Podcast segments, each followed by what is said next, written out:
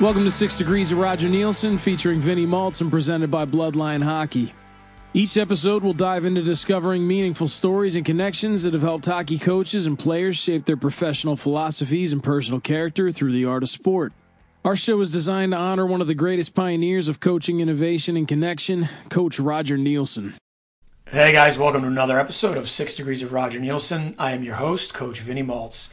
So today's episode, we catch up with Coach Greg Ireland. Coach Ireland has a really interesting coaching background. He's a head coach at the major junior level, American Hockey League level, ECHL, and spent several years coaching in the, Swiss, in the Swiss League, uh, which is considered to be one of the top leagues to play in in Europe. He's currently coaching the Italian League in Bolzano, Italy. I've been there before, and what a beauty place uh, to be able to coach and a great opportunity to uh, explore and grow from. So today we get into so many interesting parts of Coach Ireland's coaching experiences. Uh, we discuss what he has learned from legends like Wayne Gretzky and Pavel Datsyuk. We discuss the lessons he has learned from going out and educating himself in European coaching cultures.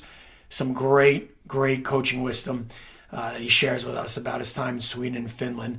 You're not going to want to miss. And we talk about how he used parenting to help him as a coach and how he's been able to use his experience as a coach to actually help his parenting as well. So some interesting stuff on that. And we discuss all kinds of experiences he's had with leadership exposure, including what he's learned from Navy SEALs and how he was able to implement coaching development that he had received from a Cornell leadership course that he had taken to help him improve his coaching game. Looking forward to taking you on this very interesting conversation with Coach Greg Ireland.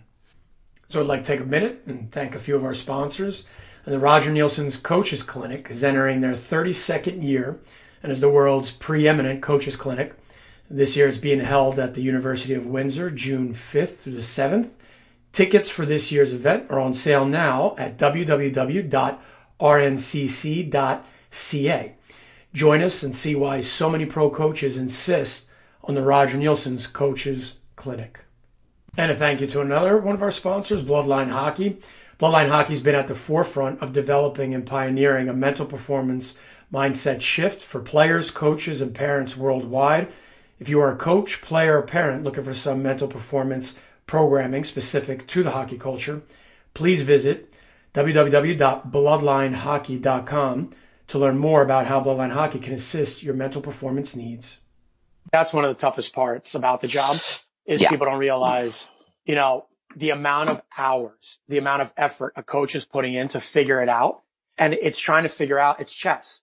You're trying to figure yeah. out so many pieces of not only is it you know, injuries you might be dealing with, you know, different personal issues you might be dealing with, ego issues that you're dealing with. And, and it's just all these different parts, energy issues. Like it's the amount of stuff that you have to balance is insane for just one mind to even fathom to take that on. Well, you know, you just you just take the you know the the the leadership part of of dealing with people. I hate the word managing people because you're not managing, yeah. you're not manipulating. You're you know you're working with people, you're guiding them, you're you're you're you're walking hand in hand with them. But you know, like last year, for instance, I'd have five to six one-on-one coffee meetings with players, you know, individually each week because they had some things going on in their own life or things that were preventing them from getting their game to where they needed to be. And, you know, that's the one thing I think I've learned as a coach. And, you know, everybody has a different story and background. And before you, you kind of, you know, yell at them or you know, or, or, or put them in a corner, you've got to take the time to get to know them. And, and, it, and it takes a lot of one-on-one time. And, and, and, and, there's nothing wrong with that. I think it's very important, but, you know, it's, it's beyond preparing the videos after games. It's beyond, you know, dealing with your GM and it's beyond, you know, you know, going up in front of the team and speaking and the bench duties. There's a lot more of that one-on-one time that's so much more important now, um, in getting your team moving together. Yeah, no doubt, no doubt. I will, definitely. That's definitely a big one to dive into. I'd love to know, like, when you talk about the uh, everyone has their story, right? Like, that's what I'd love to know with you is how did you begin? Because, like, I, you know, as I was doing some of the research and stuff like that, it looked like did you just jump right into junior A team, or what, no. what's kind of like the background of how you got coaching and all that? Love to hear that. Well, uh, like in my my hometown, in a small town north of Toronto, um, I, I, was born in Toronto, and then we 1977. I think I was in grade seven. We moved north to this little small town. Uh, yeah. About an hour, uh, at the time, it was about an hour north of. Uh, of Toronto, but now, you know, with, with the advances in transportation and the highways and that, it's about 40, 45 minutes. But, um, you know, and, and, and it was a very small town of about 19, 18, 19,000 people. And you get to know everybody and guys I was playing hockey with. I think we were about 15 years old or 16 years yeah. old. And, and my friend's dad who ran the junior team, uh, in town grabbed a group of us and said, Hey, we need coaches with our, you know, our nine and 10 year olds. Um, we need guys that coach. You're going to take your, your, your hockey Canada, you know, level one and two, and you guys are going to help Saturday mornings and you're going to run a practice each week. And, you know, so we just dive, dove in and did it and I, we had fun with it. You know, we were competitive guys and we, you know, we, we did really, you know, really well in dealing with the young kids and we could relate to them. And so it was kind mm. of hmm. always in the background of my mind. I went off to university. I was playing hockey and, and, and when I was done, um, I probably safe to say I knew early I wasn't going to play in the National Hockey League. I, you know, like, you know, uh, you know, two things that really struck a limitation on that were, were my, my size and my skill level. but I, I, mm-hmm. I, I, had a good, I had a good mind for the game. I think, you know, I, I yeah. was educated early. My, my dad helped me always think about the game and think about different options. And it kind of, it kind of, you know, struck something in me that where I was always thinking. And so when I got out, uh, um, actually, while I was in university, um, one of my coaches there had said to me, "Hey, listen, you can you can get a uh, uh, some extra credit, and you know we have a, a, high school team in town, Upper Canada College. They're looking for a coach. You go accreditation. You can be accredited uh, on your your um, uh, transcript. You know, you'll get some extra mm. credit that way. So I, I went down there and, and helped them after school. Like I, you know, I drive down and you know, help coach their JV team. And, and this is pretty mm cool. It was great. And then when I finished school, um, you know, I was, I was starting to get in the working world and I still want to be involved in the game. I tried to, to look at the, you know, senior hockey, you know, those, those leagues yeah. and it just didn't, it just, you know, didn't push anything for me. And I never, you know, no one ever talked to us about going down and trying out the East Coast League or do anything like that. So basically, um, uh, you know, I just I reached out to a few guys and I got coaching. I was coaching, you know, minor Bantam, Bantam, AAA hockey in Toronto and, and, uh, not thinking anything of it. I, I enjoyed it and, you know, kind of coached a few teams. I moved over to the Toronto Red Wings and, and, uh, I thought, well, I'm, I'm a young guy. I'm, you know, in my, my, my low twenties, I'll, I'll go back and, you know, I'll start with my own group. So I started with a, a young group with them and kind of brought them up and, um, and then after a few years, I got, I got a couple calls and said, would you like to come, you know, come to junior hockey? Dan Cameron was uh, coaching, I think, uh, Henry Carr or Weston Dukes at the time. And I was going to go with him and something happened and, and, and he stepped aside. And then uh, a guy named Rick Bint, who's a well-known junior coach, uh, uh, brought me over to Milton, and I went over as an associate uh, head coach with him, and we had a great year. And he gave me a lot of duties, uh, running special teams and running the D. And then uh, we we uh, we had a long, long playoff run. I think we went to the Ontario final that year, and and then the next year, um, I got a call from Oakville, uh, Oakville Blades. Murray Walker yeah. was running it, and and uh, I needed a head coach, and I and I went over there and uh, ran into one of my best friends. He was there as assistant coach, Darren Ferris, who's an agent now, and and uh, Darren Darren and I. Um, uh, you know, took that team over and, and, uh, was there a couple years. That's kind of how I got started and got up to junior. Oh, it's pretty awesome. Such a cool story. Uh, the couple of tidbits that I loved in there was right off the bat of how I think it's so important of, I love the 15, 16 year olds, right? Getting started with coaching nine and 10 and the relatability. And I think that's such an important part that we don't utilize enough in the culture of yeah. having the players just experience that. Um, cause I think that was a really powerful moment, obviously for you to develop. Just have some fun. There's not that pressure on it you're still you're still very much a, a, youth part of the game and you get it and you're just you're just loving it having a good time with the kids. So i love that how that molded you. Um, and the and the other part too on that that i'd love to you know dive deeper into is when you say your dad helped you think about the game i'd love to hear more about that of like that type of influence of what kind of what are some examples you know that when you were growing up that helped you to think through it? Because that's one of the things that when we do mental conditioning now with our players is that we're always focusing in on the thinking part is how do we challenge players to think? Because you have to actually develop the thinking skill. It's not something that just automatically some players or a lot of players are just going to naturally do. You have to actually work that muscle. So I'd love to hear how your dad influenced well, you a little more with just, that. Just on that point, before I jump into a couple stories, um, I just got yep. back. I was in Sweden last week. I went for eight days Um, and I did this four years ago. I went to Finland for 10 days. And what I'd done is, is I contacted a lot of coaches over there and I, and I just said, Hey, listen, I'm coming into town and what I'd like to do is be able to watch practice games, you know, go to lunch, have coffee and just, just share. Like, what are you guys, so what are you cool. doing? Well, and, and, you know, right now there's, there's so much talk about Sweden and Finland and, um, you know, that, that they're, they're doing so much in terms of development, you know, and for me, I don't want to be known, you know, in around the world as a Canadian coach. I want to be known as, uh, I'm proud Canadian. I'm, i think we have the best coaching program, education program in the world. It's, uh, Hockey Canada does a tremendous job.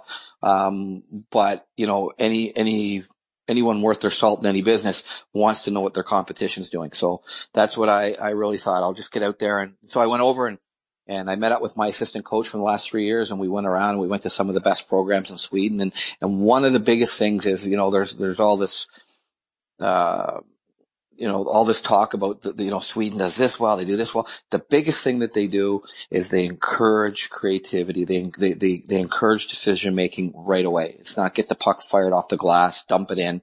You know, it's keep the puck, manage it, figure it out.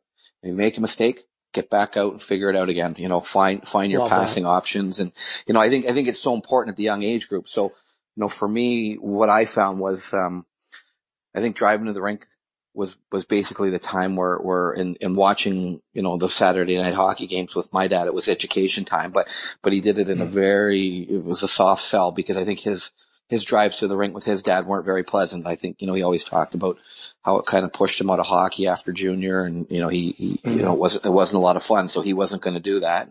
His first yeah. approach to me was, I'm, I'm here. You know, uh, I'll, you know, always say good game, way to go. But if you want to ask any questions, ask away. So that invited the conversation and I would say, Hey, what did you think of this? And, you know, then it was on, you know, and, and, and mm. he hmm. always talked about, you know, being the best positional player. And, and, and his thing back then was, you know, find someone when you're watching the Leaf game, find someone who you think you play like or you want to play like or have your skill set and watch him and see what he does. And, Brilliant. And, yeah, so I would I would kind of identify with a certain player and I'd watch him through the game and you know and and that's kind of how how I got things going and you know and and you know, my, you know, my dad is, you know, he always loved the physical hockey, but he always had this thing about special teams. You know, he always used to say back then, you know, if I was a coach, I would, I would practice playing a man down so that, you know, when it got to a game, you know, having five would be easy, you know, and, you know, or, right. or, or, or having that extra guy, then you, you know, you know what you're going to do. And so kind of ahead of his time a little bit in terms of practicing and working and thinking about special teams. But, um, another story on that I'll tell you is when I was working for with the Phoenix Coyotes and I coached their farm team. I remember sitting. We went to dinner at Wayne Gretzky's house one night, and we we were talking about this. And and he said one of the things that his dad had done on watching Hockey Night in Canada was he drew he drew a rink on a piece of you know foolscap paper because you know there was no dry erase boards then. Yeah. And and he said, uh, okay, I want you to I want you to follow one of the centermen, you know, uh, tonight. And you know, every time he takes a shift, I want you to, you know, just watch him, but have your hand trace around where, where the, uh, where he goes. And at the end of the period, I would look at it and I would see the path, you know, it just, it would be like, you know, that old Spirograph.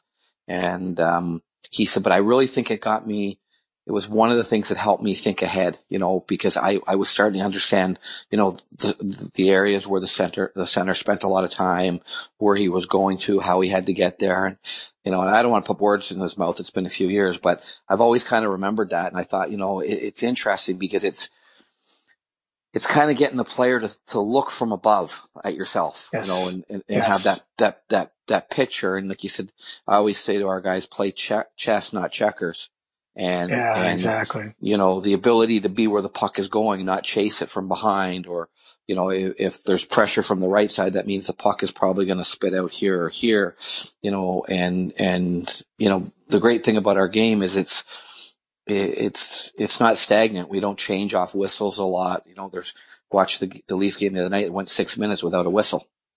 You know, yeah. so a lot of things happen that we don't drop as coaches or think about as players, but having the ability to, I like the words read and act, not read and react, but read and act yeah. and understand the game. Um, you know, I think that starts at an early age. And I think as coaches, it's really, really important. We put in decision making tools in our drills and, and our teaching to allow the players to, to do that. Yeah, exactly. Exactly. And that's one of the things that Um, so many brilliant pieces to that. Yeah, I'd actually seen that um, the Gretzky thing. I'd actually seen that on a movie that he had done. It was like Jerry Rice, like all the greatest players. Okay. Yep. And yeah, he actually talked about it in there about that drawing. So it's interesting to hear that that came from dad and his influence, right? That yeah. forced him to think. But that's one of the things that, you know, we do culture with our players is when you talk about the decision and learning, like that, you know, we give the players the understanding of, well, it, the one thing I've always found fascinating about players in general is that we, we tell them to watch video, right? We know video is important. So that's kind of like you're reading the game, right? But yes. how often do we actually influence them to write the game? right? To actually feel the writing, which is what coaches do all the time. We write the drills or we write the plays, but how often do players actually do that? Because there's something to that connection in thinking is that if I'm writing it out and I'm creating it and drawing it like an artist, it does something to my mindset of how I'm able to actually perceive it and then focus in and think about it. And it's a very powerful piece of, and we use all kinds of different methods, but what like you just touched on, it's uh, very important, very important parts to that process of thinking is that how can we create those layers that allow players to experience those processes of thinking? Well, you think about it as coaches. I, I, think I think if you don't think of yourself as a teacher, there's something wrong. That's what we are. We're not yeah. players anymore, and it's a, it's a, there's a crossover to it. And and if you think about the teaching process, you know that old saying is "Tell me, and I might remember; show me, I may remember, but but make me do it, and I will remember." You know, we all have different methods. We all have different methods of learning. You know, whether you know whether it's you know uh, visual, oral, or kinesthetic. You know, hands on. Mm-hmm. And and so everybody learns different. But I can tell you one of the you know, the coach that stands at the front with the dry erase and he sits there for 20 minutes and he has his back to the group and he's talking and he's showing, he can show the best stuff in the world. But I'm going to guarantee you over 50% of your group is not going to understand you. And, and the odd time what I yeah. like to do is, is, you know, I like to throw the marker to somebody and say, Hey, come on, you know, no, no pressure, but get up and show us the, our breakout.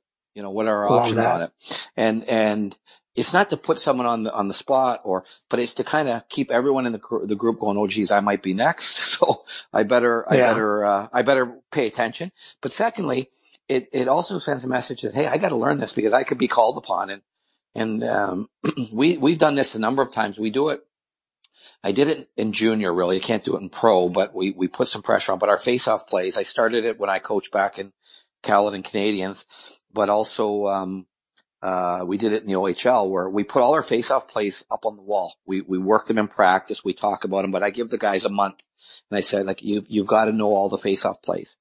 And then what we do is after a month, we come in after a practice one day and we have on paper, just like you'd get an exam at school.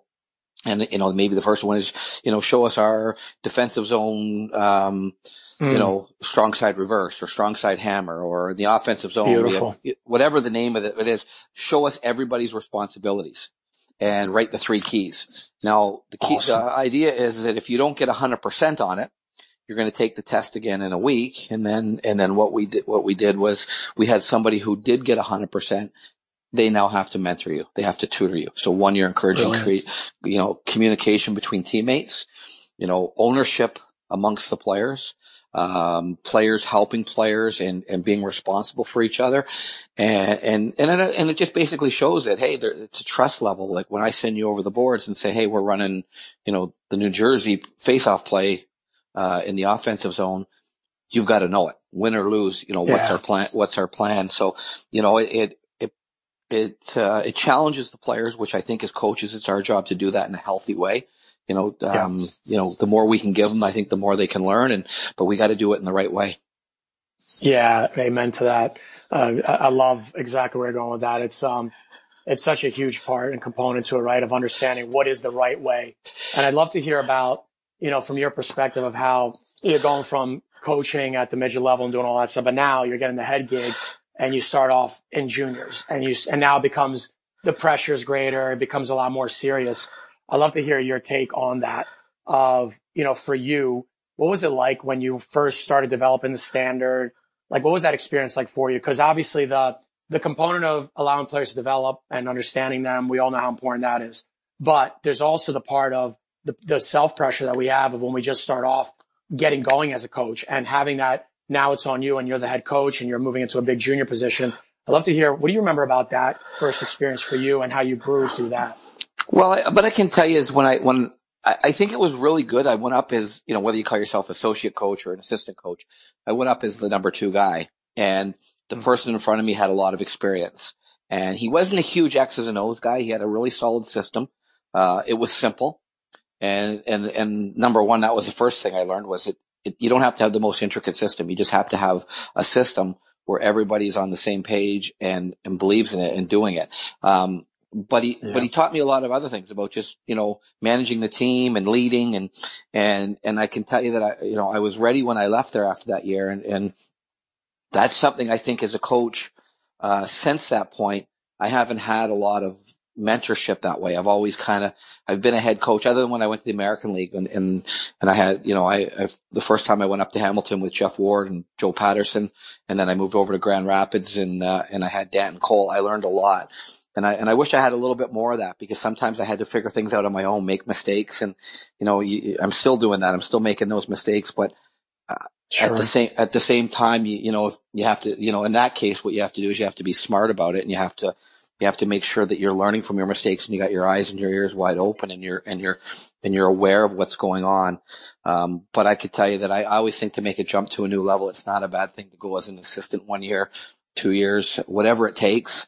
Um, yeah. You know, and just, just see how other people do it and, and see, you know, why, why they're, they're successful and why they've been doing, you know, doing it for so long. And there, there's something about experience because I think, you know, um, we're we're in an era where a lot of young guys are getting a chance early. Like back in in our day, it was really hard to move from tier two junior A to the OHL. Now it's a little bit easier, and I like to think that people have paved the way for that. But at the same time, um, you know, experience is experience, and people get better from it. You know, when they make mistakes or they get fired, and you know, and they learn from it, and and and they're able to reinvent themselves. And I think that's part of coaching is you know the ability to reinvent yourself. Um, and grow with the game and grow with the new generations.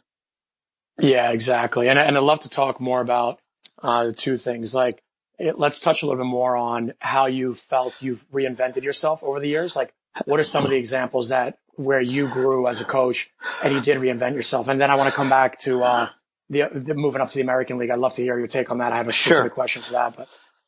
Well, I think I think for me, as a young coach coming up that didn't play, you know, pro hockey, um, you know, early on I had to be very demanding. And I think it mm-hmm. kind of set the persona of how I'm still kind of seen today. You know, he's a pretty tough coach. He, he pushes people. And I think when the players, you know, do get to know me and the guys that do come in and, you know, they're, they're, they're really solid teammates. They can really see that other side of me. But, you know, I think as a coach, as I got older and more experience and had more success, I've realized that, you know, there's not, I don't have a lot to prove. You know, I just have to be myself. Um, yeah. but, but what I have to do is, you know, what I've always tried to do is, is get to know my players. You know, I can, can almost tell you, you know, remember most of the players that have ever played for me, even on short term call up stuff. And I've always kind of, you know, uh, quietly taken a, uh, an interest in their, in their life and their ongoings.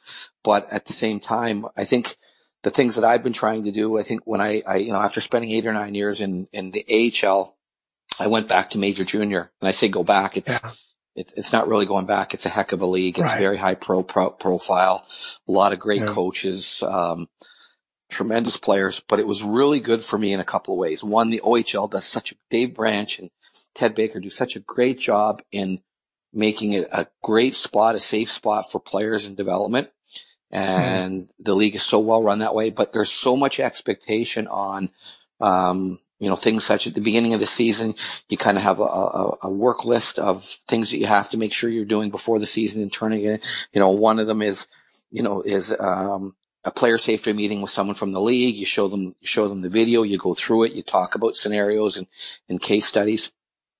You then have um, a community, you know, police officer who comes in and talks to them about, you know, the the trials and tribulations of growing up in, in a community, the things that, you know, that can, you know, prey upon you, you know, drugs and, you know, the things mm-hmm. with, you know, that can get you in trouble on social media and at school. And we have long talks about that. And, and, and then, and now, you know, is the ongoing, um, education uh, with, excuse me, with mental health. You know, they have the uh, yes. Canadian Mental Health yeah. Association come in and you do a you do a couple hour course on that, and I got the opportunity to do that a couple years, and you know it, it, it certainly doesn't make you an expert, and you don't have the ability to you know to to thoroughly you know uh, identify these factors, but you can you can start to help identify it and see if someone someone you think may need some help. You can you can kind of reach out and kind of try to get someone some support. And you know, so there's a lot of different hats you have to wear, and I think it really helps. Yeah.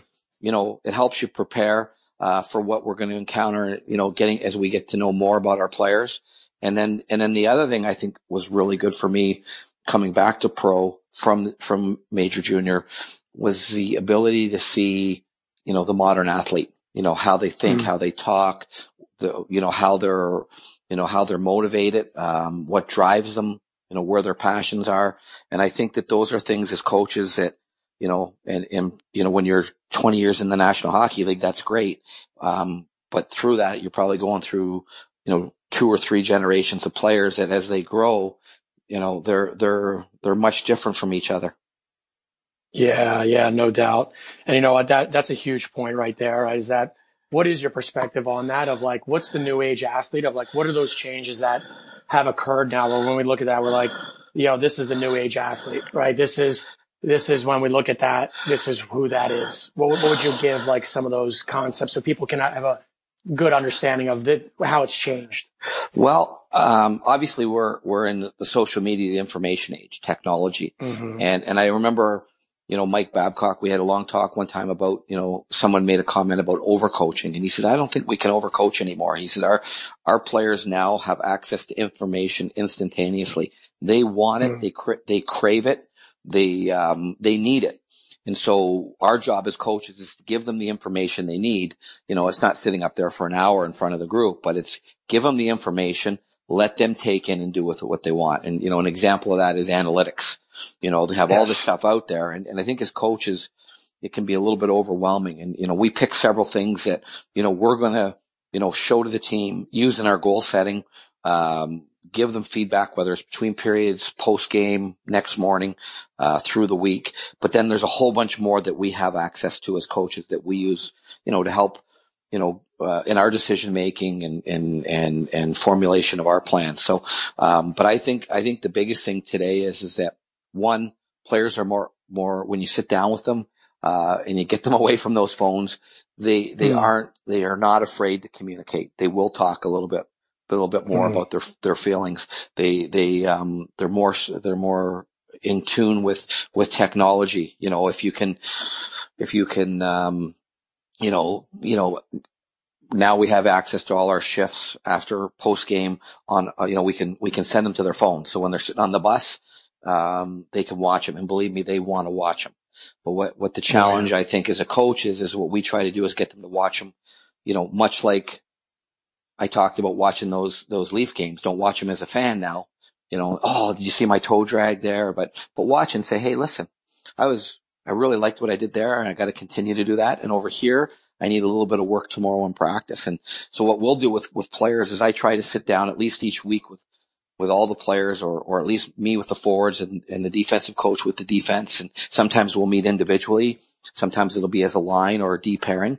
And, and but mm-hmm. what I want them to do is I want them to watch the shifts, take a couple notes and say, you know, at, you know, the third, the third video clip, I did a really good job of driving to the net and stopping and getting the rebound. I got to continue to do that. And on the other side of it, you know, the sixth clip, um, I let up on my back check. I got to continue to work on it. So then when he comes in and says, I really like this. And, you know, as a coach, you know, now we know that they're engaged. Now we know that they're, that they've, they've invested themselves in it instead of just coming in and kind of sleepwalking through your video presentation. You know, they're invested in it. So I kind of try to get the players to take some ownership on that point. Yeah, I love that. I love that. And how much have you seen that support you know, your message because sometimes coaches can feel like their players are checking out or not buying in and stuff like that. Like how do you, how do you ensure that if you're sensing that about a player to get them to buy in, anything that you've experienced that you could share that in that regard? Well, I, I think it's really important that, you know, the first thing that you, that you do as a leader is, is you, you show them, you show them that it's important to you you know, yes. and you, and you make, you make, you know, the accountabilities, accountabilities lie within that.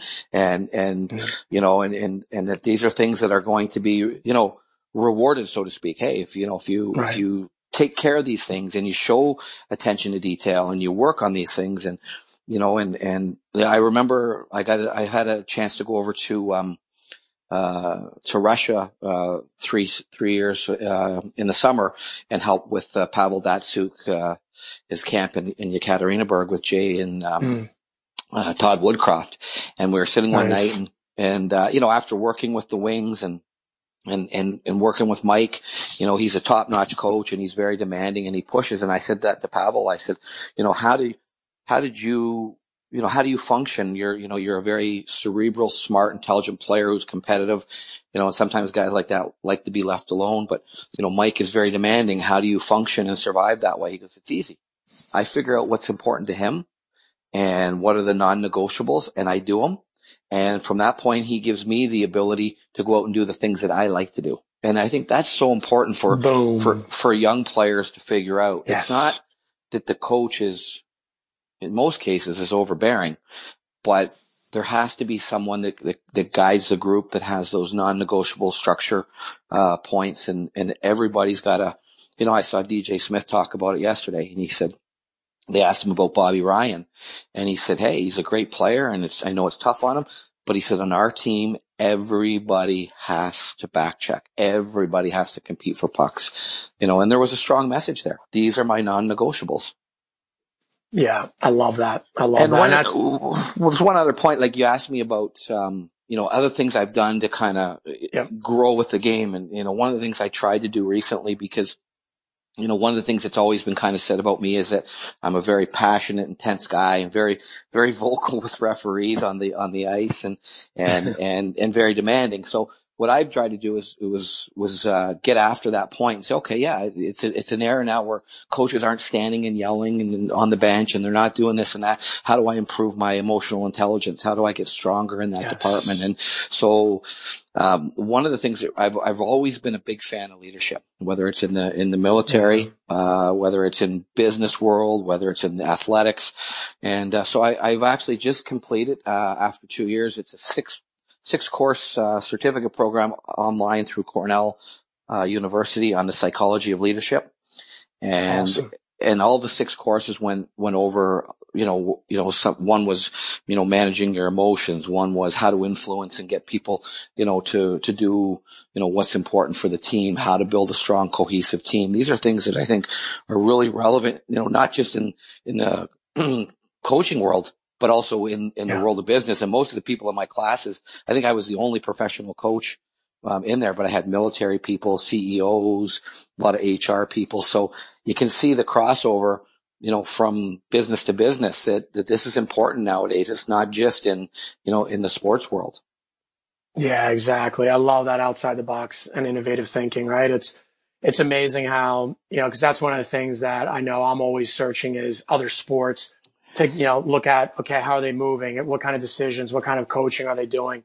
But also myself i actually went and i got certified in doing a uh, strength finders and i became a strength finders coach inside of what i do with our mental development. And it was interesting being in there same thing. All these you know major leaders vps ceos and that's one of the things i found fascinating was that there aren't other sport coaches in there utilizing these methods. And it's so important because like I'd love to hear what your experience was like as you were going through it. How much were the fireworks going off while you were going through that leadership course and how much you were creating that connection to how this can apply to your hockey coaching? Like, how, I mean, literally, it must have just been amazing just to go through that experience and how many things you're like, I can implement that here. I can implement that here. Like, talk about that experience. Well, I've always, I've always thought, and I've had players tell me, I've, you know, I've, I did those, those things at the end of the year where you, you know, hey guys, you know, give me, give me five things you like about, you know, our, our team, five things you would improve.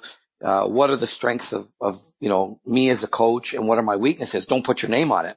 and I always remember one, one thing that, you know, Greg's strength is his passion and his intensity. And at the same time, he said one of my weaknesses was my, my passion and my intensity. So there, there's a red flag there saying, Hey, it's a good thing, but you cross that line and you've got to learn how to manage it. And, and, and I think there's nothing wrong with making mistakes. Uh, you know, like, right. like in today's world, like if, like I always believe in, in, in practice having a 50% fail rate because then it's, then mm-hmm. it's, then it's hard enough, but it, it's too hard to, to master it. You know, you got to keep pushing. And, and, mm-hmm. but one of the, and, and so that was important for me. The other side of it was, you know, in, you know, in dealing with people in, in the business world and, and how this course was set up, it's not like a locker room where you can, you know, go in the locker room and guys can call each other right. out and get at, get after. You can't do that in an office environment. So it's a little bit, I don't want to say softer, but a little bit more gentle. And, and so yeah. that was perfect because, you know, in, you know, in, in terms of the, the, the part where, um, the, they talked about, you know, how to get people, you know, influence people, uh, and motivate them. Um, you know, how to get them to move in the right direction that's going to have help the team have success. You know, it's, it's not saying, Hey, we're going to do this and you better follow it or you're not going to play. It doesn't work. Yeah. Um, no, you know, exactly. It, it, you know, and, and a lot of times it's, it's getting people to take ownership, invite their ideas, get them to think it's their idea or utilize their ideas. It's, it's finding out what, what you know, motivates them and, and, you know, how, and, and then use that to drive the team forward. But I can tell you that about halfway through the course, I'd taken one, uh, one course and, and, and right away that season, two seasons ago, something reared its head where I used everything from that course and it helped our team have success. And I'll tell you what happened was we had, um, we've been playing really good after the Olympic break. We had five guys on our team go play in the Olympics. Um, mm-hmm actually going back a little further, we had a great season start.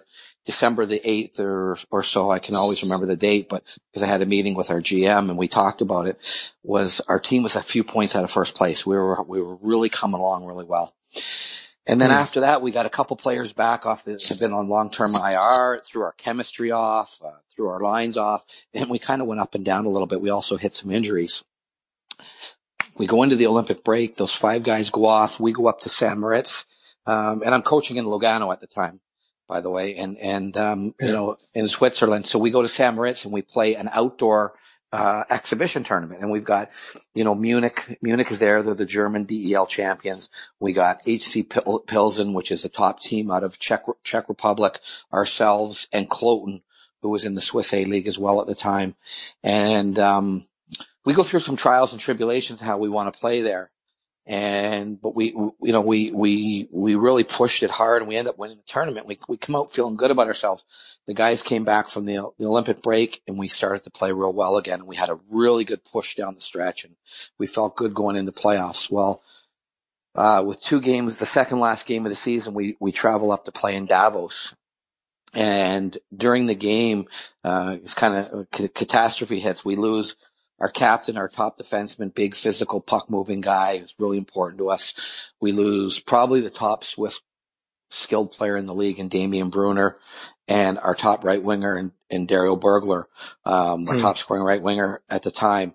And they're all really, really big, big pieces of puzzle on the docks as they're done for the year. So we've, you know, we've, you know, after that game, we've only got, you know, one game left. We're going into playoffs and, you know, the next, next morning, the you know internet and the papers are saying our season's over. We might as well not even go into playoffs. We have no chance. And um, so so basically, I used some things from the courses, and one of them was you know to get people to you know to understand how to overcome some obstacles. You got to look at what they've done in the past, and you've got to use positive examples. You've got to have a set mm. plan as a leader. You've got to have a plan and let them know that you know where you're going and where you believe you're going to get, get to. So that's what we did. I called the coaches in early next morning. I said, guys, here's what's going to happen. We've lost two guys out of our leadership group. We're going to move these two guys in.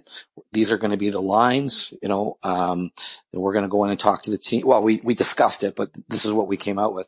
We're going to go in and we're going to talk to the team and we're going to have a, a plan. Bang, bang, bang, bang, bang and we're going to show. So I walked in. I said, guys, you know, like like we've always believed in the Bill Belichick New England Patriots, next guy up. We've never we've never yeah. hung our heads. We've had a lot of injuries this year, and and how do I know we're going to have success? Because we've done it before. Because everybody in the room has always stepped up into another role and had the ability uh, and the mindset to be able to handle that that that that uh, role. And as a team, we function very very well. And I gave them three examples. And then I, I threw some clips up from when we went through that adversity. We had that prepared and said, this is how we play. This is who we are. And this is what we're going to do. And, um, I can tell you that we didn't miss a beat. We end up, we end up going to the finals. We lost one nothing. Uh, well, two nothing with an empty netter, but really one nothing in uh, in Game Seven of the championship uh, against mm. Zurich, and uh, it was yeah. an, uh, one of the most unbelievable runs I've been on to see a team um, be able to overcome that adversity, and it was something that I that I gained by taking that course and I was able to apply it. And so for me, you know, the moral of the story is always be evolving, always be grow, growing, yeah. you know, have that growth mindset. That's why I go to, you know, talk to other coaches and, you know, and, and I, and I'll tell you what, I, I, where I learned that was working in the Detroit system with, with, you know, guys like Todd McLellan and Paul MacLean mm. and Mike, Mike Babcock and Jay Woodcroft was, you know, they were always searching out you know, people of, in, of leadership position in other industries, other sports, uh, you know, what do you do here? Like when I went to, um, coach in San Antonio for Phoenix's farm team, I remember Mike Babcock calling me about a month in and he said, Hey, what's, uh, you know, you know, how's Gregg Popovich? What's he do? How does he handle, you know, um, you know, those guys there? What's he, what makes, you know, what makes them so good? You know, and, and, mm. and, and there, and there's a guy that's at the top of his game. Um, you know, and, and yet he wants to know what other people are doing. And, and to me, that was a strong message as, as a young coach learning, um, from somebody that, you know, listen, you've always got to have your head on a swivel and you've always got to be growing. Yeah. Amen to that. Amen. You know, what I love about that too is, um, what I find interesting is you, you were already just over a decade head coaching and stuff like that. And, you know, we come back to that. What was that like for you you know, moving in and being an assistant for a couple years, what, what did you find was, did you deal with any challenges coming in? Like obviously you're around these amazing people and that can be very inspiring, but did you face those challenges of, Hey, I've, I've been running the ship for so long and the residue of that? How did, how did that feel?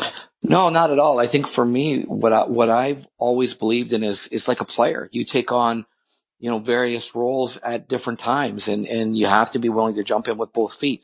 And, and again, it's that you know, that mentorship thing, you, you sometimes you have to seek it out as well. Like, hey, listen, I do these things and, you know, let's face it, we're, we're all human. Sometimes you do something like, is that, is that, that the best way to do it? Or could I do better? Am I doing the same thing as, as other people are doing? And, and, you know, we all ask ourselves those questions as much as some, some of us sometimes put that front on, you know, we want to, we, we want to do it the right way and we want to see how others are doing it. So it's a chance to do it. It's a chance to be in a support role.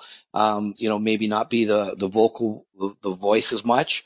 Um, I think it's, for me, it, you know, it's, it's just like a player. We expect yes. players to take on different roles in their career at different times during the season you know, whatever, whatever supports the team. I think that's the attitude I, I take is, you know, I, I think it's important, um, you know, that we, we look at how and we learn from other people how they do things and maybe, you know, maybe sometimes it's, Hey, I, that's a good way, but I wouldn't use that down the road or I would maybe change it or adapt, you know, or it's better than what I did. And, you know, at the same time, you're always there to support somebody and, and learn how to be, you know, maybe the second or the third guy as opposed to the guy that's out in front. And, you know, let's face it, we all, we all, even though we sometimes put up these walls and fronts, we all sometimes go through, you know, looking in the mirror and going, geez, am I doing that the right way? Or is that the best way yeah. possible? Or, you know, is my standard as good as others? And, you know, I, and I think, I think it's another way to grow. You know, that's, that's, that's basically my, what drives me now is how do I grow to be the best you know, coach I can be, whether mm. it's as an assistant, whether it's as a head coach,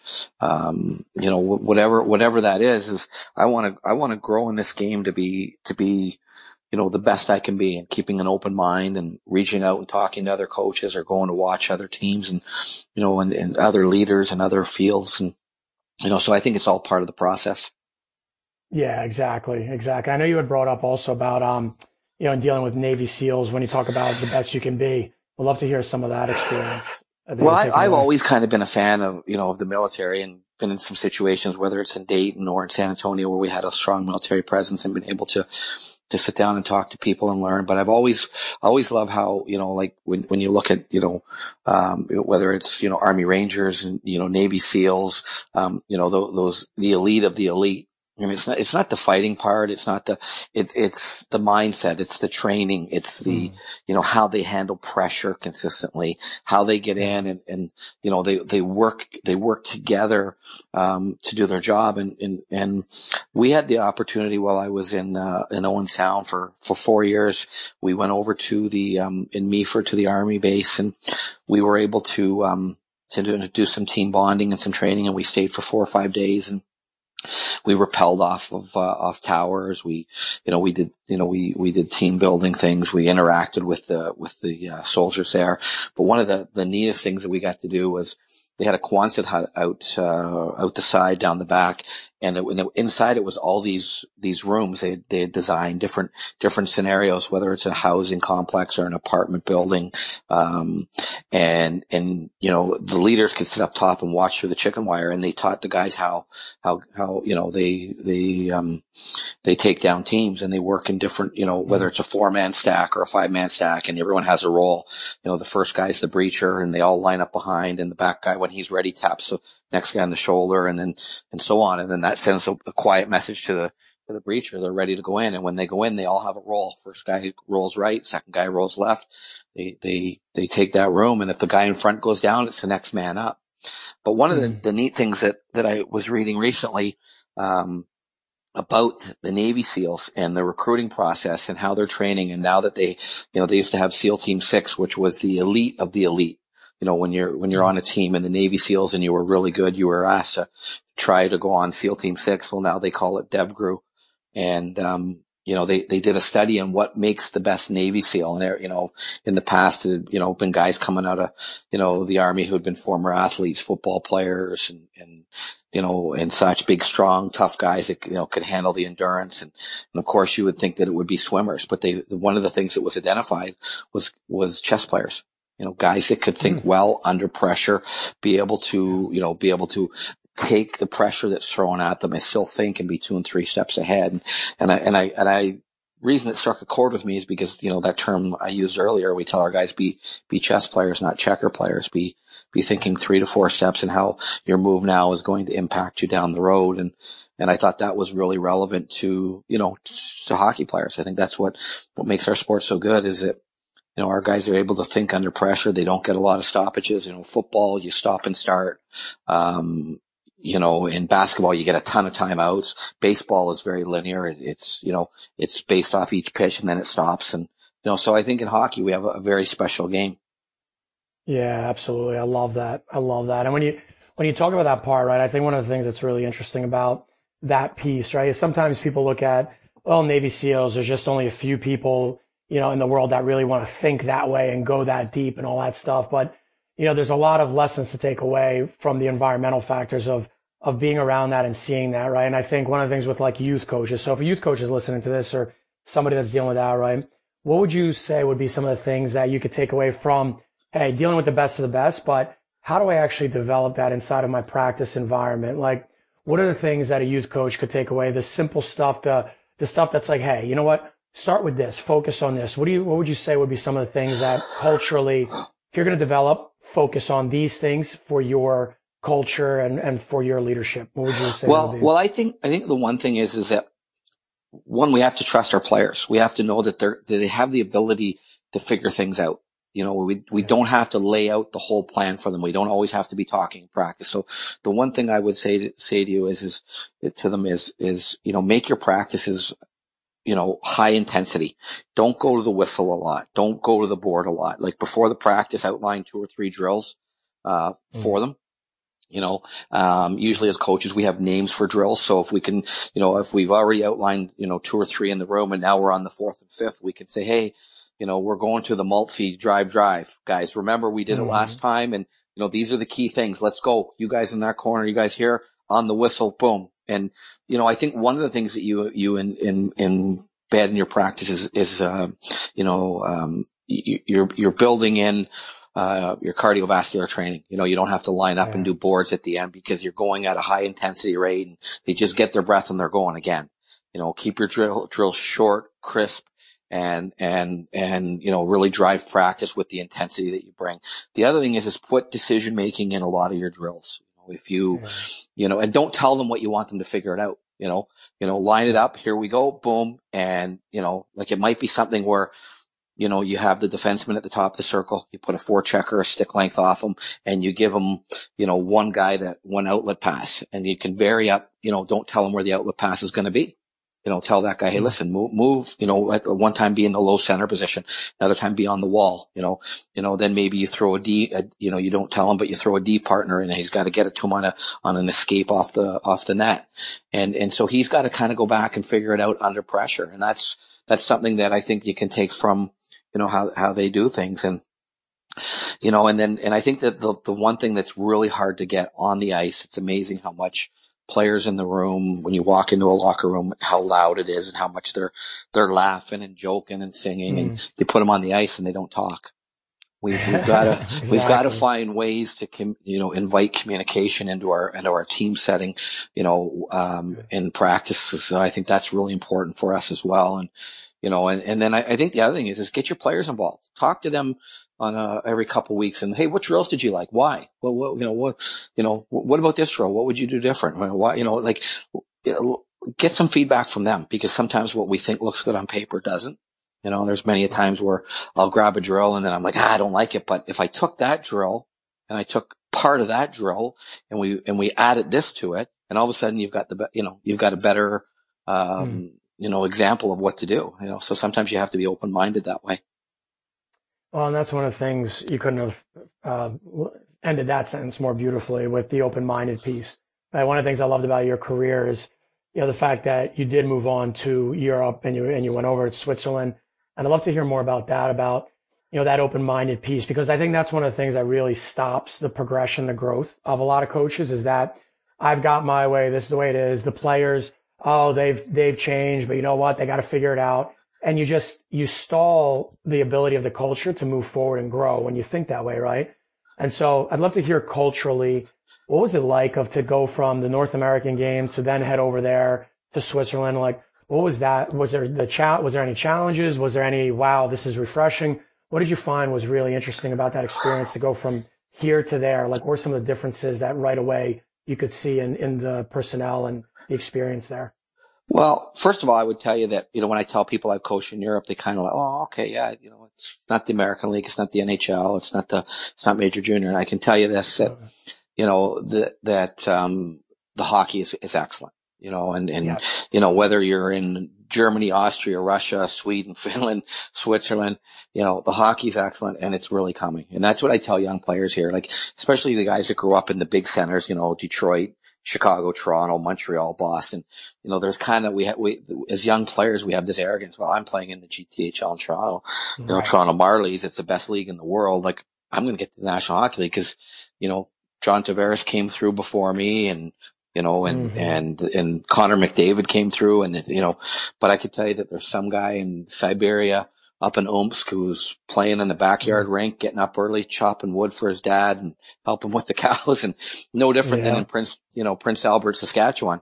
And, and there's, mm-hmm. you know, there's even, you know, even now we're looking in other countries, whether it's in, in, in Italy or in, as I said, in, in the mountains in Switzerland, like you, you know, th- there's some tremendous players coming from everywhere. And that's, that's the funny thing. But what I could tell you was the culture shock was a couple things. One is the fan support. It's, it's unbelievable. And when you get these derby oh, games awesome. between, between our tribe, and there's no better, I can tell you there's no better derby game than between Lugano and Ambri.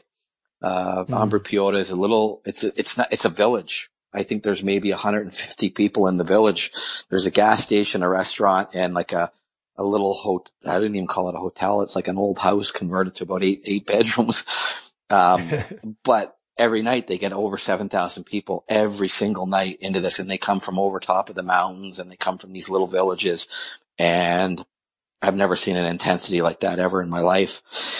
And, uh, it was really neat. Like what, what would happen when we went to play in their rink, we would get there and, you know, you take your bag off the bus and you, and you, you, uh, you usually just walk into the rink and go in the room. Well, they would do is keep the door locked till our whole team was ready. And once we are ready, the hmm. police would open the door and we'd go in and they have the fans, the, the ultras, which is like football, you know, like the soccer fans, the hooligans and, and they all take up the one end of the, you know, there's, there's, you know, 2,500 of them. Well, they're all waiting for us. This is two, two hours, two hours, 15 minutes before the game. They're there waiting. Yeah. And, um, and then they start singing and chanting and rocking the building. And, you know, our young guys are looking up going, holy geez, you know, it's, it, I thought it was cool. Like, you know, like you, I got in this game to, to see everything and, you know, but to see that intensity and that rivalry. And then, then when we're leaving one night, they're throwing rocks at our bus and, you know, there's a real, there's a real passion and hatred towards the opposition. But, but what I can tell you from a coaching standpoint, the things that, that you encounter is that, um, you know, like last year in our room number one, we had seven different languages, seven different nationalities. Now, wow. not everybody spoke English very well, and I had to make sure that I uh, I try to speak clear and concise and, um, but I can ramble on at times. So I have to make sure that I circle back with that player and make sure that he really understands what I said. Um, you know, you're, you're trying to get, you know, one language in the room in most, most cases in most countries, even Russia. Like if you've got English guys, you're trying to speak, you know, trying to speak English on, in the ice and in the room. But then of course, if you have two guys from say Finland, they're over in the corner speaking Finnish. It's just, just they go to what they know, and you're and you're trying to remind them to say, guys, speak English because what you want to do is be inclusive. You want everybody. You don't want guys thinking, oh, they're over in the corner talking about me or talking about the coach or they're talking about their teammates when they're probably not. But you want to take that impression away. So that's a challenge at times. See, the other thing is, is that you have to remember that the people that are running the teams, they don't have the hockey background that say someone in the AHL or the NHL would have. You know, they, they, mm. they didn't play hockey for a long time. They didn't learn, but they're running this team and they're in charge of it and they're going to make the decisions and they're going to, they're, they're going to influence, you know, the, the, the direction of the team and, and and you have to learn how to manage them. You have to learn how to communicate and get your opinion across. And you know, and, and a lot of times the the blueprint for the people over there is soccer. You know, they see how things are done in the soccer world. It's very volatile. Right. You know, if mm. you, you can you can win a bunch of games, but if you lose one, and someone someone's head's got to roll. And and yeah. you know, so there's a lot more coach firings over there. There's a lot more. You know, there's a lot of pressure on the imports. And in, in, in Switzerland, mm there's only allowed four imports in the league. So when you come over, they expect you to put up, you know, two or three, three points every night as an import. And, and, and listen, that's just, it's just not possible. The, the hockey's too good. So, um, you know, if the team loses and the import doesn't score, he could play a great game. He could be strong in the penalty kill, strong in, you know, face offs, ring three off the post, but everybody's calling for them to get rid of him and get a new guy. Wow. Wow. That's an amazing pressure. Yeah, it's fascinating. I of like just how the difference is and and what an opportunity for you to grow your skill set, right? Just understand how to manage that the one language and how to make sure to speak to culturally the management. It's uh it's fascinating of how those skills then apply well, to you. The other thing, the other thing, it's a huge challenge, and it's funny. I'm watching the, the media here in Toronto, and now even more closely. But I, I coached in, you know, in, in Mannheim, Germany and in Lugano, Switzerland. And, and a, a, friend of mine that's a GM over there made a joke. He said you couldn't have picked two of the tougher places in terms of fans and media. But the media is, is tricky too because, mm. you know, there's, there's two elements to it. Number one, they're looking for you to say something where that they can sell a newspaper. It's almost like the National Enquirer type way that yeah. they sell their, their papers and they want to create controversy. So if you kind of come out and say, you know, you know, our, our, our top line wasn't good tonight. They were minus six and we expect more of them over here in North America. You know, people are like, all right, there's a refreshing change. You, you know, they're challenging their best players and the players kind of get it. You know, like I, mm-hmm. I don't mm-hmm. believe in selling anyone out in the media. Like I never, I never do that. I think that's why I've been okay with the media there. Um, I'll take a player one on one and in the media, like I'll, you know, whether I always talk about us as a team or myself, you know, hey, blame me. That's yeah. the system and that type of thing. Yeah. But they're always looking to try to create controversy. So you have to watch what you say. And after every game, there's a, there's usually a post media, um, uh, conference where you sit down with the other coach and then you, you give your statement on how you think the game went and then then the then the, the reporters have at you, and um, you know, usually they go after the losing coach. The winning coach isn't as big a story, so they'll go after the losing coach more. Mm. And you've got to watch mm-hmm. what you say. And and yeah. in Germany, it was really different because before I went out, I was kind of given a rundown. Don't talk about this. Talk about this. You know, and and I, and I'll be honest with you, I got sick of hearing myself after about five interviews because it was the same thing, and I didn't feel I was being genuine. And uh, and I mm. could be genuine because it would hurt the team, and and that's a different thing. And um, you know, then they'll try to get players and take things that they said, and now the player doesn't like the coach, he doesn't like his ice time. And so you're always trying to, trying to manage that. Yeah. Yeah, exactly. And that, that managing piece is an interesting part as a coach because you're always learning the different parts of how to manage, you know, life in general as a coach. And I love to kind of switch gears to, you know, how have you taken away what you've learned from a coaching standpoint? How is it in managing and even coaching? You know, I see I have a couple boys and so that. You know, tell, let's talk about that experience as a parent being a coach, you know, learning so many things through that culture. how did that how did that filter over to you parenting and then even coaching your own boys and stuff like that? How what was that experience like for you coming up? Well, to be honest with you, I kind of went the other way. I took my parenting experience as I grew from as a parent and learned, you know, how to how to be a better father all the time. I took that and I tried to apply it to my coaching, you know, and, and you know, and, and as much as maybe some players over the years don't feel that, like every guy that if you put on the uniform for me and you you go to war and you battle, you're my guy, and and and and yeah. and um, you, you, know, like I'll push and I'll drive and I'll ask more because I think you're capable of it, but I'm always going to be there to defend you. And and and uh, as as I as I went through it, I always looked at it, you know, how how would I want my son handled, and and and you know how did I do this as a as a parent? So I tried to go the other way and and and coach, you know, like like I would parent, and and it wasn't always perfect. You know, there's no manual. That's the funny thing is in both of those, you know, whether yeah. it's being a father or a parent or you know being a mm-hmm. coach, there's no real education process for us to go through it, and there's no you know like university course. It's it's trial and error. And I remember Drew Drew Bannister coming to me when he was going to take the Soo job, he'd been been working with me as an assistant for for three years, and he said, "You know, do you think I'm ready?" It was a great question because not a lot of guys would ask it. And I said, "You know, Drew, it's like parenting. Were you ready when your first child came?" He's like, "No," but I mm-hmm. I learned on the fly, and I said, "Well, that's coaching. You know, you're you you know even when you're ten years in." There's going to be something pop up that's never happened before, and you're going to try it and say, "Is this the right thing?" And you, down the road, you're either going to like it and, and adapt adapt to it, or you're going to change it. Yeah, exactly. Exactly. And so if I'm, you know, if I'm a parent listening, um, and taking away, you know, some advice, what would you give of, because I love the adaptability part, right? That's such an important piece that I feel like as coaches, you need that. As players, you need that. You know, but as parents, right? Adapting to the situation where, because it's such a different experience for them, right? Where they're, and one of the things we always talk about in our culture and we talk to parents about and we try to portray social media wise or whatever and put it out there is that you know, your kid for the most part is the expert and you're the one driving, you're driving the vehicle, but they are the vehicle that is basically going.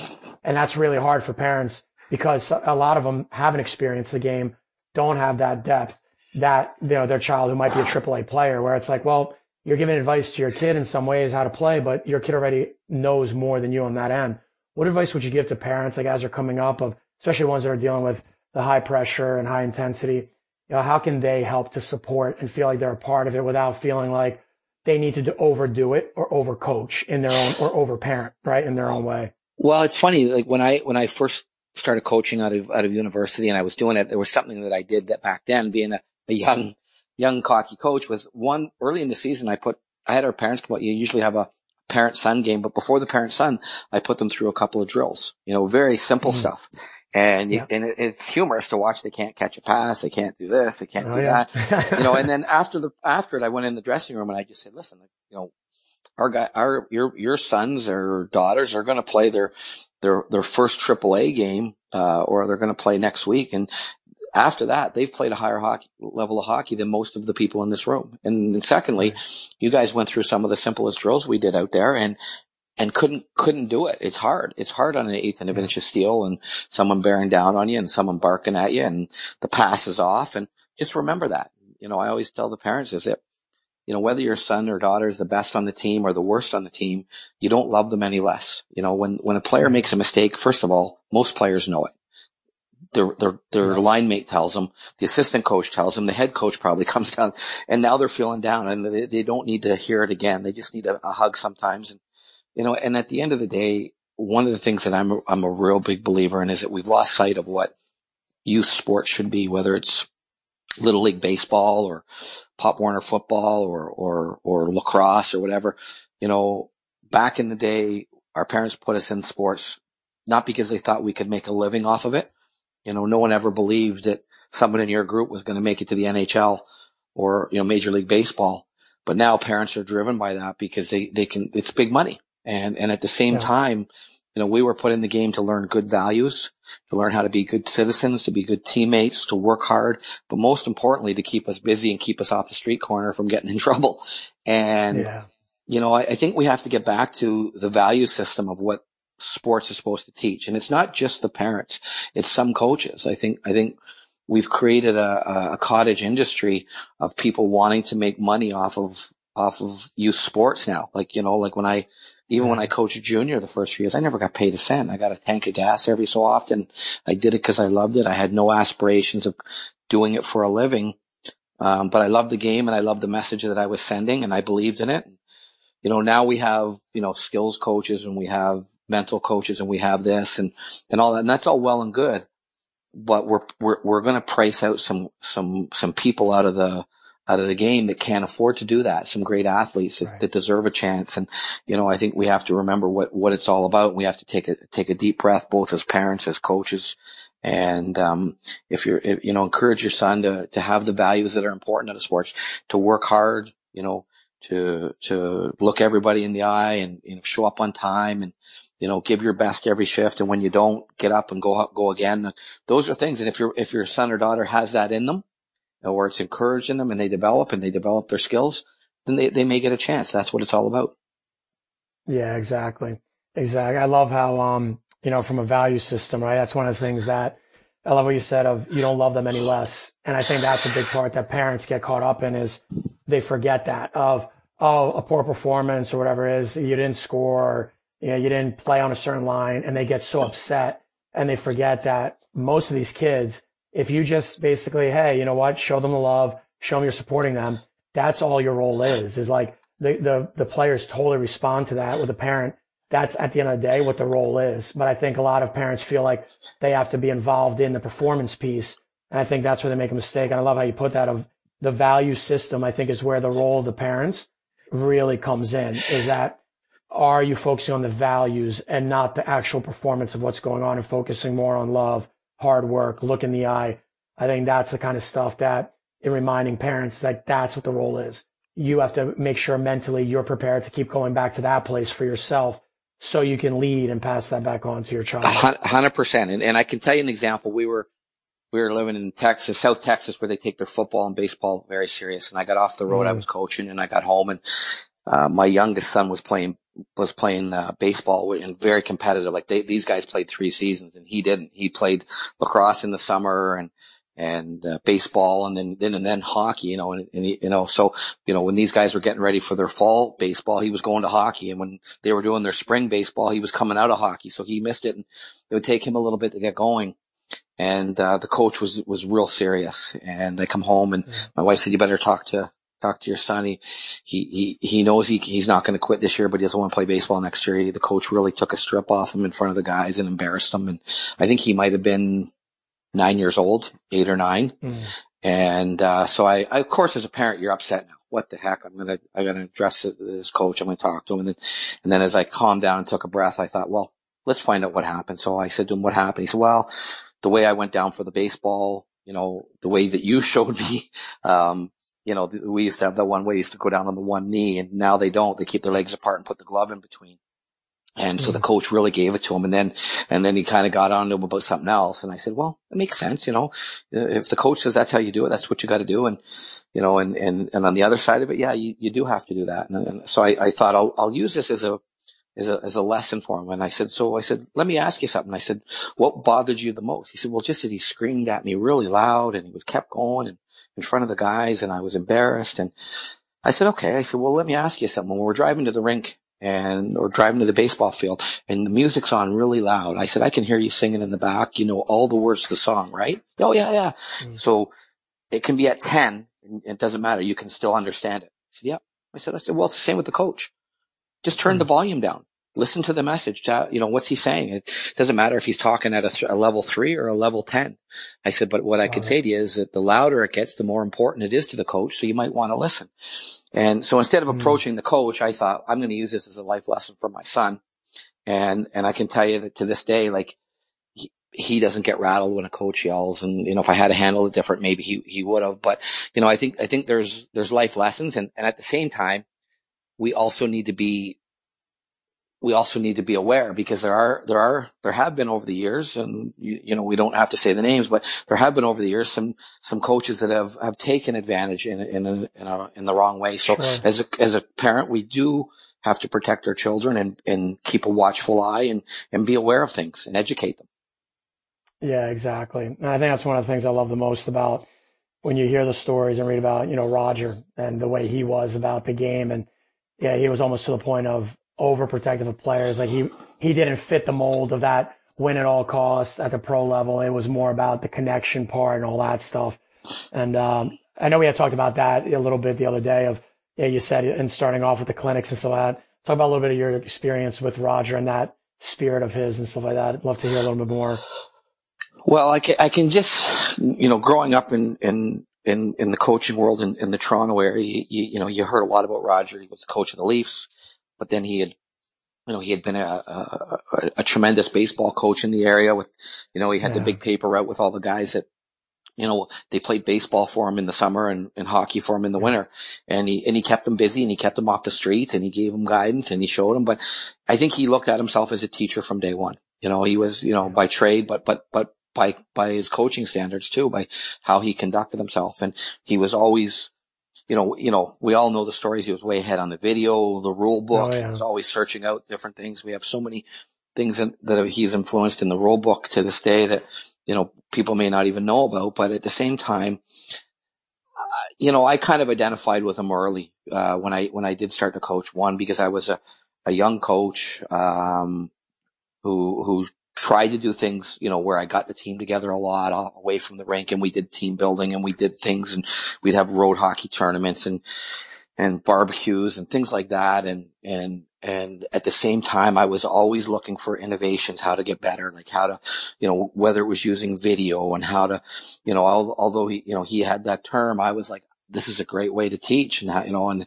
and I was always searching out new methods and, you know, and, and to this day, I still do. You know, like we, mm. we added a couple years ago, we added a smart board to our room. But before I did that and spent the money, I called up a bunch of coaches and teams that used it and asked them how they implemented it, what they did and how we could, you know, just to make sure we were doing the best we could. And, you know, so I think that that's something by identifying with him that's always been ingrained in, into me is, is exploring out new ways to teach and reach your players, uh, looking for, you know, new and innovative ways to give your team a little bit of an edge. And those are things I think that, you know, really influenced me. Yeah, it's awesome. So powerful. That, you know, that's one of the things that is the common ground between all the great coaches is they're always trying to figure it out and get better at the process, right? How to, how to make it simpler, right? Because the idea is that the more I can figure out those things, the easier it's going to make my process and the more I can grow in other ways. I open up that room. But that figuring out process is what you find with a lot of great coaches is that's the really the driving force is like you said, as a teacher, as a lifelong learner, it just, it's ingrained in them of like, if you want to be a great coach, you have to want to always learn, be open minded. And those are the beautiful things that I always love hearing about Roger's story and how he influenced and impact so many other coaches coming up because that's the reality, right? That's the, that's the truth of it is that we're going to keep getting better till the day we die. It's just the reality. And if, if you're not, you know, it's, it's not worth living. Well, there's two things I think that are really important there. One is he, he was one of the guys that established coach him and, and Scotty. And Scotty obviously in, in so many other ways, but Roger and, and that type of, those type of coaches, they made coaching a profession where previously, like yeah. if you were an ex player and there's a lot of great ex players that have become tremendous coaches. And, and so I don't believe you have to come from any one path. I'm not one of those guys. Well, I, you know, I'm a non, non professional coach. I think I, would rather, you know, have guys like that. Not at all. You know, everyone yeah. is like players. You look at everyone individually, but, but what I mean was, was back then you were just an ex player. You came in, you talked to the players for a few minutes. You went out, you told them what to do and anybody could do it. But I think what Roger, Roger and, and guys like Scotty did was the way that they, you know, the preparation, the, the teaching styles, the methods, the planning, mm-hmm. the yearly planning, you know, they grew the profession so much that now when you're done playing, you know, before becoming that tremendous coach, you've got to go through a learning process. You've got to kind, you've got to mm-hmm. kind of go from player to coach now. And, and it's a whole different, it's a whole different way of thinking. And it's funny. I watch guys that, you know, I used to coach against and they were a certain type of player. Now they're coaching and they're, they're yeah. the exact opposite as a coach. They would be all over yeah. themselves as a player, but it, it's, it's, it's that old story. You don't know until you walk in someone else's shoes. And, it, and yeah. I think that's what they were able to do is make this position such a professional, um, career uh, for for a lot of people. Mm, that's awesome. That's awesome, man. Well, it was um, this was awesome, man, and lightning stuff. I I like to kind of finish off with a couple of little questions and wrap sure. things up. But we look at so when you look at your coaching days, right? And you start to ask yourself, if I, if I took a look at, okay, I wish I knew then what I know now, what would be something that go back to your younger self and say, Hey, I wish this was the thing, like figure this out right away. What would that be? Well, I, I think just a little bit more patience. You know, like I, I think yeah. I got a lot done on my my my intensity and drive, my inner drive, and I you know let's get things done yesterday. And there and that's a mm. great quality to have. But I think sometimes patience, you know, and and, the, and understanding, you know, and and where I'm referencing is that player that struggles with the team concept. I've always been good with the guys that if you're all in, you know, you know, there's no issues. But it's that guy that he's a little bit more rebellious. He's a little bit more, and I've been really tough on them. And you know, maybe maybe taking a different direction and maybe handling them in a different a different light. Um, you know, bench management. I think that's what something that it took me a while to learn too. Um, you know, very, very, very vocal on the bench a lot of times. And, you know, I, I found now that I, I am growing, um, you know, into a more patient, more observant, you know, and it allows me to be a lot better. But when in my younger years, I was a little bit more, more that way. And, you know, and, and I think in the, in, in the end, um, just you know just sometimes sit back and relax and, and, and enjoy the process enjoy the ride you know because where you're at now uh, you never know. It could be the best spot you're ever going to coach or best group you're ever going to have. So you know don't don't be looking too far down the path. Beautiful. Beautiful. Perfect way to end brother. Well thank you so much for taking the time man. This was awesome. I really appreciate it. Uh, well, so many good nuggets.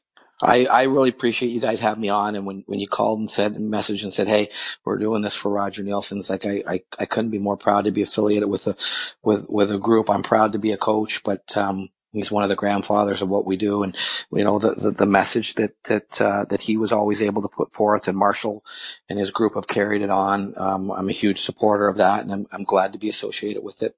The people that are around it. Oh, it's awesome, buddy. That's awesome. Influence, right? Influence. That's what it's about. Absolutely. It's about. Absolutely. Awesome, buddy. Well, thank you very much, man. And, uh, yeah, we'll be in touch and great job today, man. Thank you again for uh, sharing Thanks a lot. with us today. Thank you. I really appreciate it. And I'm, I'm humbled and honored to be part of it. Thank you. Can I just take a second and tell you guys how much I love, love, love, love doing this and interviewing these coaches and just being able to get their perspective from so many different ways. And, you know, this, this uh, experience with Coach Greg Ireland was just awesome to be able to hear. You know, to take a, a, man who grew up in North American culture for so many years, coaching at that level and coaching at such high levels, to then be able to take his experiences and, and experience European coaching culture and pulling it all together and just just an interesting perspective that you don't have normally with coaches that you'll talk about to be able to see that they've had such a rich experience. Uh, loved it, absolutely enjoyed it. But we'd love to hear your feedback. It's about you guys at the end of the day and your thoughts about our experience with Coach Ireland. What did you take away? Was there anything that you felt was helpful for you as a coach, you know, or maybe even as a parent or as a player? Know, we'd love to hear and learn about how Coach Ireland may have inspired you to be a better, you know, human being and coach for the game. And let us know your thoughts in the comments. And as always, please remember to hit the subscribe button if you'd love to stay up to date with our new episodes.